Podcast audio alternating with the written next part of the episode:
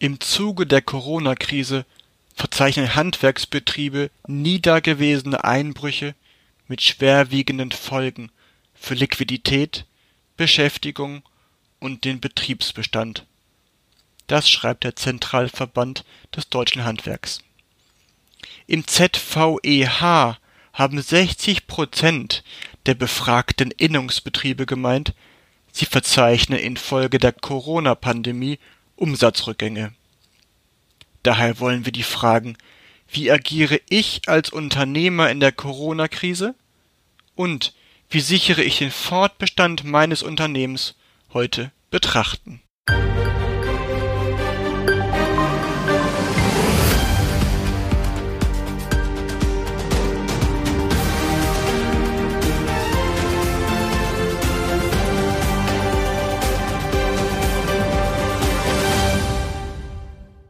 Seit 1978 selbstständig, mit eigener Unternehmensberatung ab Ende der 1980er Jahre und spezialisiert auf das Elektrohandwerk. Das erste von über 20 Fachbüchern für das Handwerk mit dem Titel Marketing im Elektroinstallateurhandwerk ist dieses Jahr in der vierten Auflage erschienen und wird unterstützt von ABB, Buschjäger und Striebel und John. Zwischen uns und meinem heutigen Gast besteht bereits seit nahezu 20 Jahren eine gemeinsame Aktivität. Die erfolgreichste Fortbildungsreihe für das deutsche Elektrohandwerk, die Buschjäger Akademie. All das bestätigt den seit 1990 klaren Fokus und eine innige Beziehung zwischen unserem heutigen Gast und euch als Elektrohandwerker. Die Unternehmensberatung Heckner. Heute habe ich die große Freude, mit Herrn Heckner Senior von der Unternehmensberatung Heckner über das Thema Wie agiere ich als Unternehmer in der Corona-Krise und sichere den Fortbestand meines Unternehmens zu sprechen.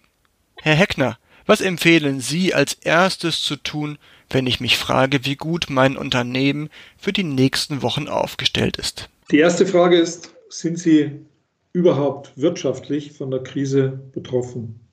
Oder ist es so, dass Ihr Unternehmen derzeit noch erfolgreich durch die Krise gesteuert wird? Vergleichen Sie doch einmal anhand der Umsätze, die Sie üblicherweise innerhalb einer Woche erzielen oder erzielt haben, die Umsätze, die Sie jetzt und derzeit erzielen. Wir wissen aus verschiedenen Gesprächen und Videokonferenzen mit Elektrohandwerksbetrieben, dass die Palette derer, äh, die auf die Frage antworten, wie hoch ist denn ihre prozentuale Auslastung äh, gegenüber dem Normalstand, extrem unterschiedliche Ergebnisse erfahren. Ein größerer Teil der Betriebe, und das sind tendenziell auch diejenigen, die im Projektgeschäft unterwegs sind, sprechen von einer Auslastung von 100 Prozent oder 90 Prozent und kaum von irgendwelchen Behinderungen.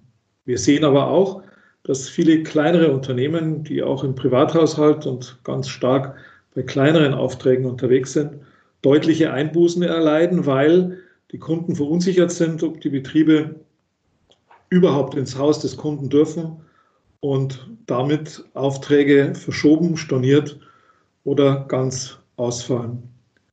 Gerade diese kleineren Betriebe sollten sich ganz schnell daran machen, sich Gedanken über ihre Liquidität zu machen. Diese Unternehmen sollten, wenn sie erkennen, dass die Umsätze zurückgehen, sich ganz einfach mal mit ihrer Monatsauswertung der BWA, die sie vom Steuerberater erhalten, äh, auseinandersetzen und die Frage stellen, angenommen, meine Umsätze werden in den nächsten Wochen und Monaten weiterhin niedriger sein, als es üblich ist, dann ist auch klar, dass diese geringeren Umsätze ja nicht ausreichen, um die laufenden Kosten, wenn diese denn gleich bleiben, zu decken.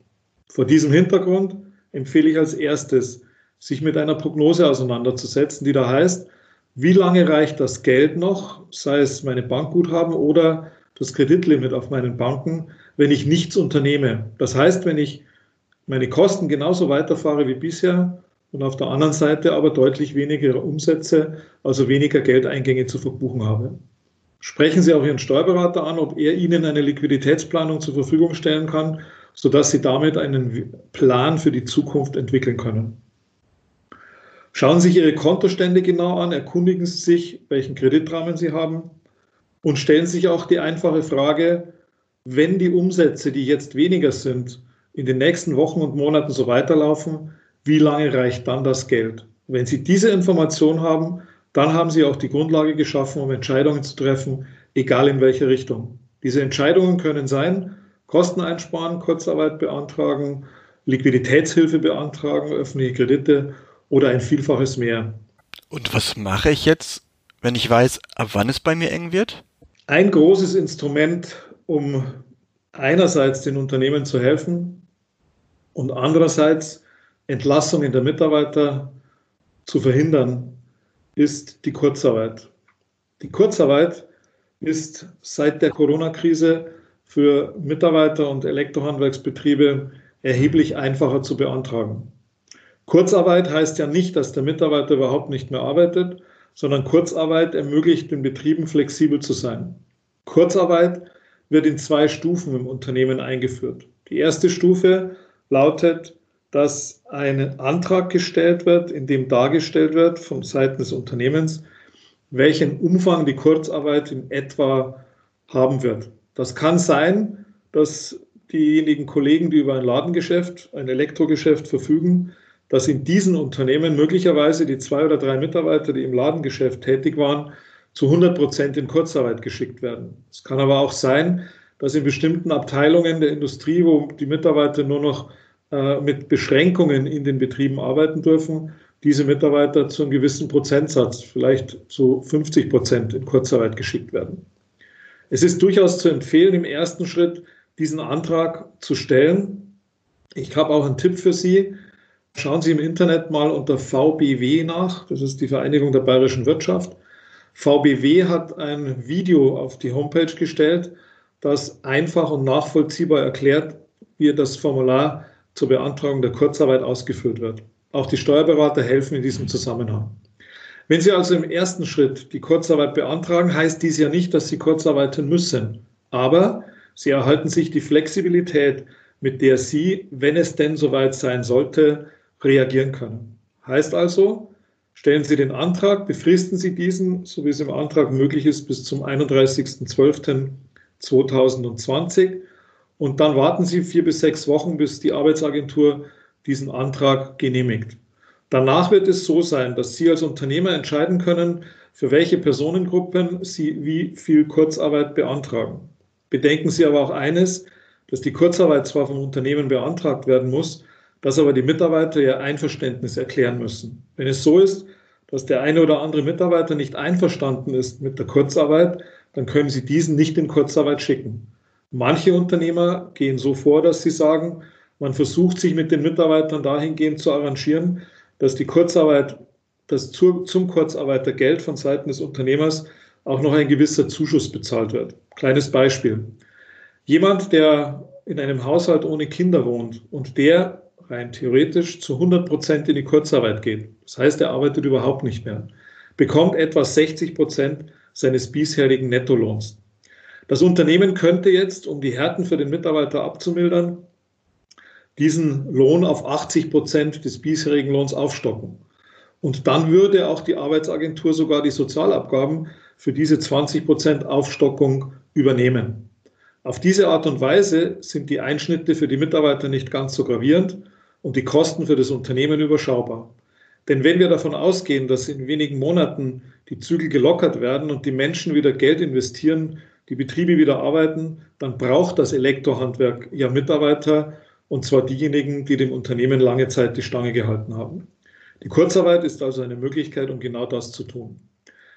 Sollte ein Mitarbeiter jetzt, wie vorher erwähnt, nicht einverstanden mit der Kurzarbeit sein, dann kann es zwei Möglichkeiten geben. Entweder der Mitarbeiter ist zu wertvoll und man akzeptiert dies, achten Sie allerdings auf die Wirkung bei den anderen Mitarbeitern. Oder aber genau dieser Mitarbeiter ist derjenige, wenn die Zeiten wirklich schlechter werden, der dann als erster, so bedauerlich es ist, das Unternehmen verlassen muss. Ein Hinweis noch, für alle neu eingestellten Mitarbeiter empfehle ich Ihnen, dass Sie im Arbeitsvertrag einen Text, der in etwa so lautet, verankert, nämlich, ich bin einverstanden, dass wenn es die betrieblichen Erfordernisse notwendig machen, ich mit Kurzarbeit einverstanden bin. Das heißt, schon im Arbeitsvertrag des Mitarbeiters steht, dass er mit Kurzarbeit einverstanden ist, sodass Sie diese, Anfrage, diese Frage an die Mitarbeiter gar nicht mehr stellen müssen.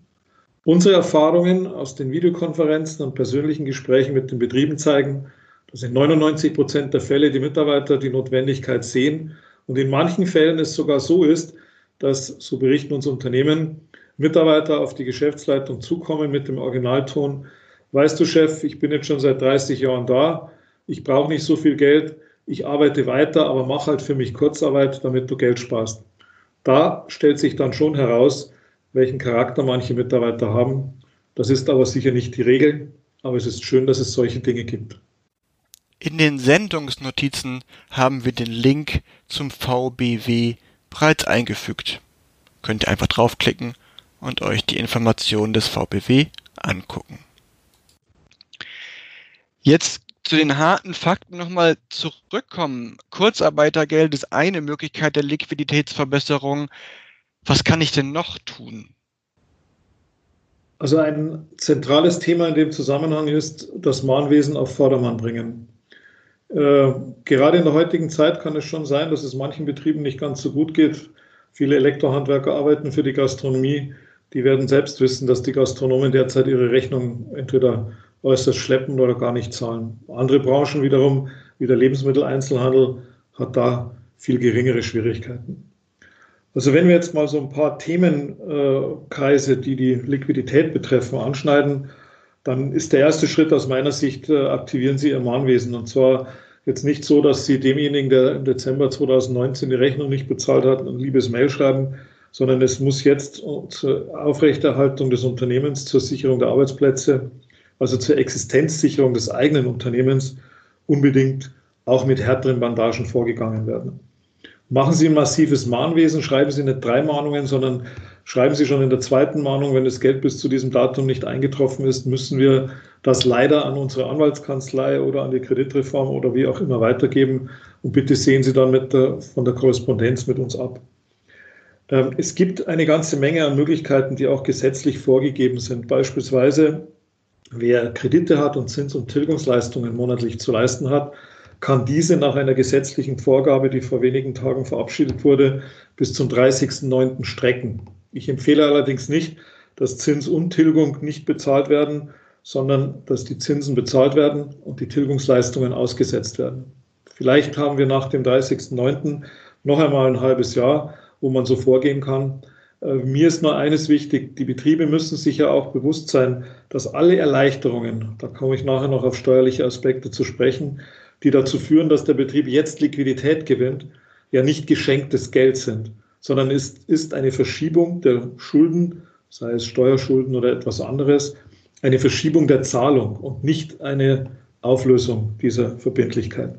Das heißt, ich kann es aus betriebswirtschaftlicher Sicht durchaus als sinnvoll erachten, die Zinsen zu zahlen äh, und die Tilgungen auszusetzen, aber Zins und Tilgung erachte ich als gefährlich.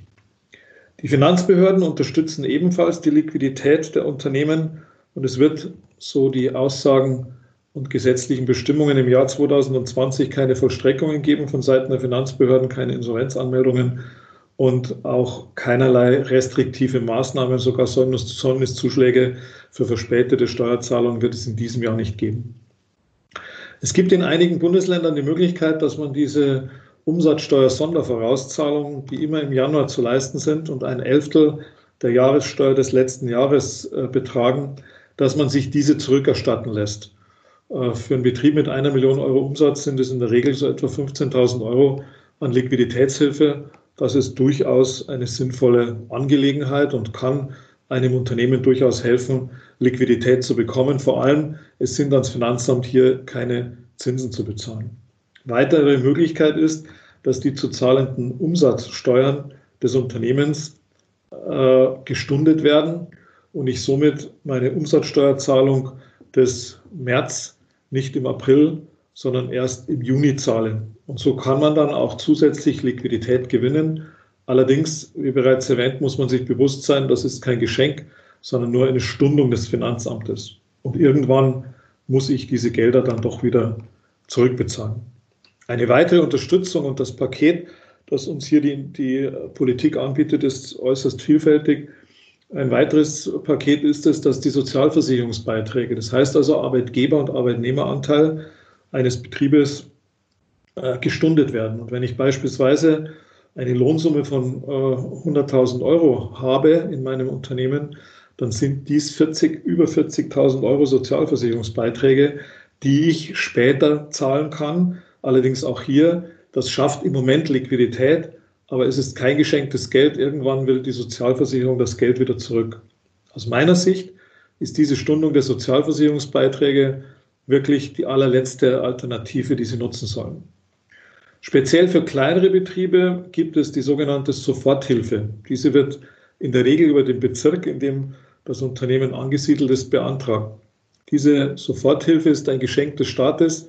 Je nachdem, wie viele Mitarbeiter der Betrieb hat, liegen diese Soforthilfen bei 7.000 bis zu 50.000 Euro. Das ist in den Bundesländern ganz unterschiedlich.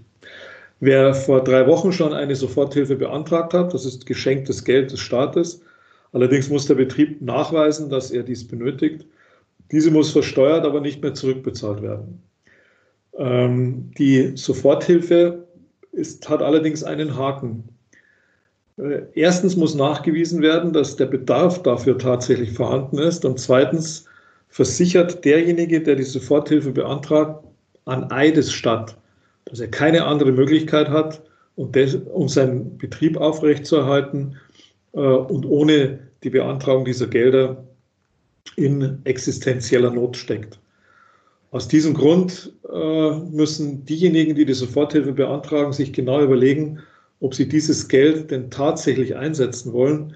Denn schon heute hört man, dass es, also von Seiten unterschiedlichster Behörden, dass das Jahr 2021 ja das Jahr der Prüfungen werden wird. Das heißt, das Jahr der Prüfungen, ob einerseits die öffentlichen Kredite, auf die ich gleich zu sprechen komme, äh, zu Recht beantragt wurden, andererseits auch eine Prüfung dahingehend, ob diese Soforthilfen von den Betrieben auch zu Recht beantragt oder aber auch zu Unrecht entgegengenommen wurden. Da geht es aber nicht darum, dass diese zu Unrecht beantragten äh, Soforthilfen dann zurückgezahlt werden, sondern dann befinden wir uns im Strafrecht. Und das könnte für denjenigen, der aus Jux und Tollerei und ohne weiteres Nachdenken sich diese Mittel geholt hat, zu ernsthaften und unangenehmen Folgen führen. Also wenn ich zusammenfasse, da waren da jetzt so viele tolle Tipps dabei. Auf der einen Seite, das erste, was Sie, Herr Heckner, empfehlen, sind die offenen Forderungen eintreiben. Dann habe ich verstanden, geht es darum, Tilgungsstreckungen bei bestehenden Krediten zu vereinbaren oder darüber nachzudenken, gegebenenfalls eine Tilgungsaussetzung zu vereinbaren. Es geht, äh, es gibt die Möglichkeit, Umsatzsteuervorauszahlungen zurückzuholen, gegebenenfalls Steuerstundungen zu beantragen, das mit dem Finanzberater, mit dem Steuerberater gegebenenfalls besprechen. Dann haben sie erzählt oder gesagt, dass es Soforthilfen je nach Kommune, je nach äh, Land gibt, ähm, die als einer der letzten Mittel genutzt werden können. Und eine Möglichkeit, die sie aber als sehr risikohaft bewerten, die Stundung der Sozialversicherungsbeiträge. Wenn du Unterstützung brauchst oder Fragen hast, wende dich an service@heckner.com. Die Kontaktdaten sind auch in den Sendungsnotizen enthalten. Das war Teil 1 von zwei Teilen des Interviews mit Herrn Ulrich Heckner von der Unternehmensberatung Heckner. Hat's euch gefallen? Dann gebt uns eine gute Bewertung, liked uns und folgt uns. Im Teil 2 reden wir über Umsatzsicherung, Fürsorgepflicht und Liquiditätshilfe mit Krediten.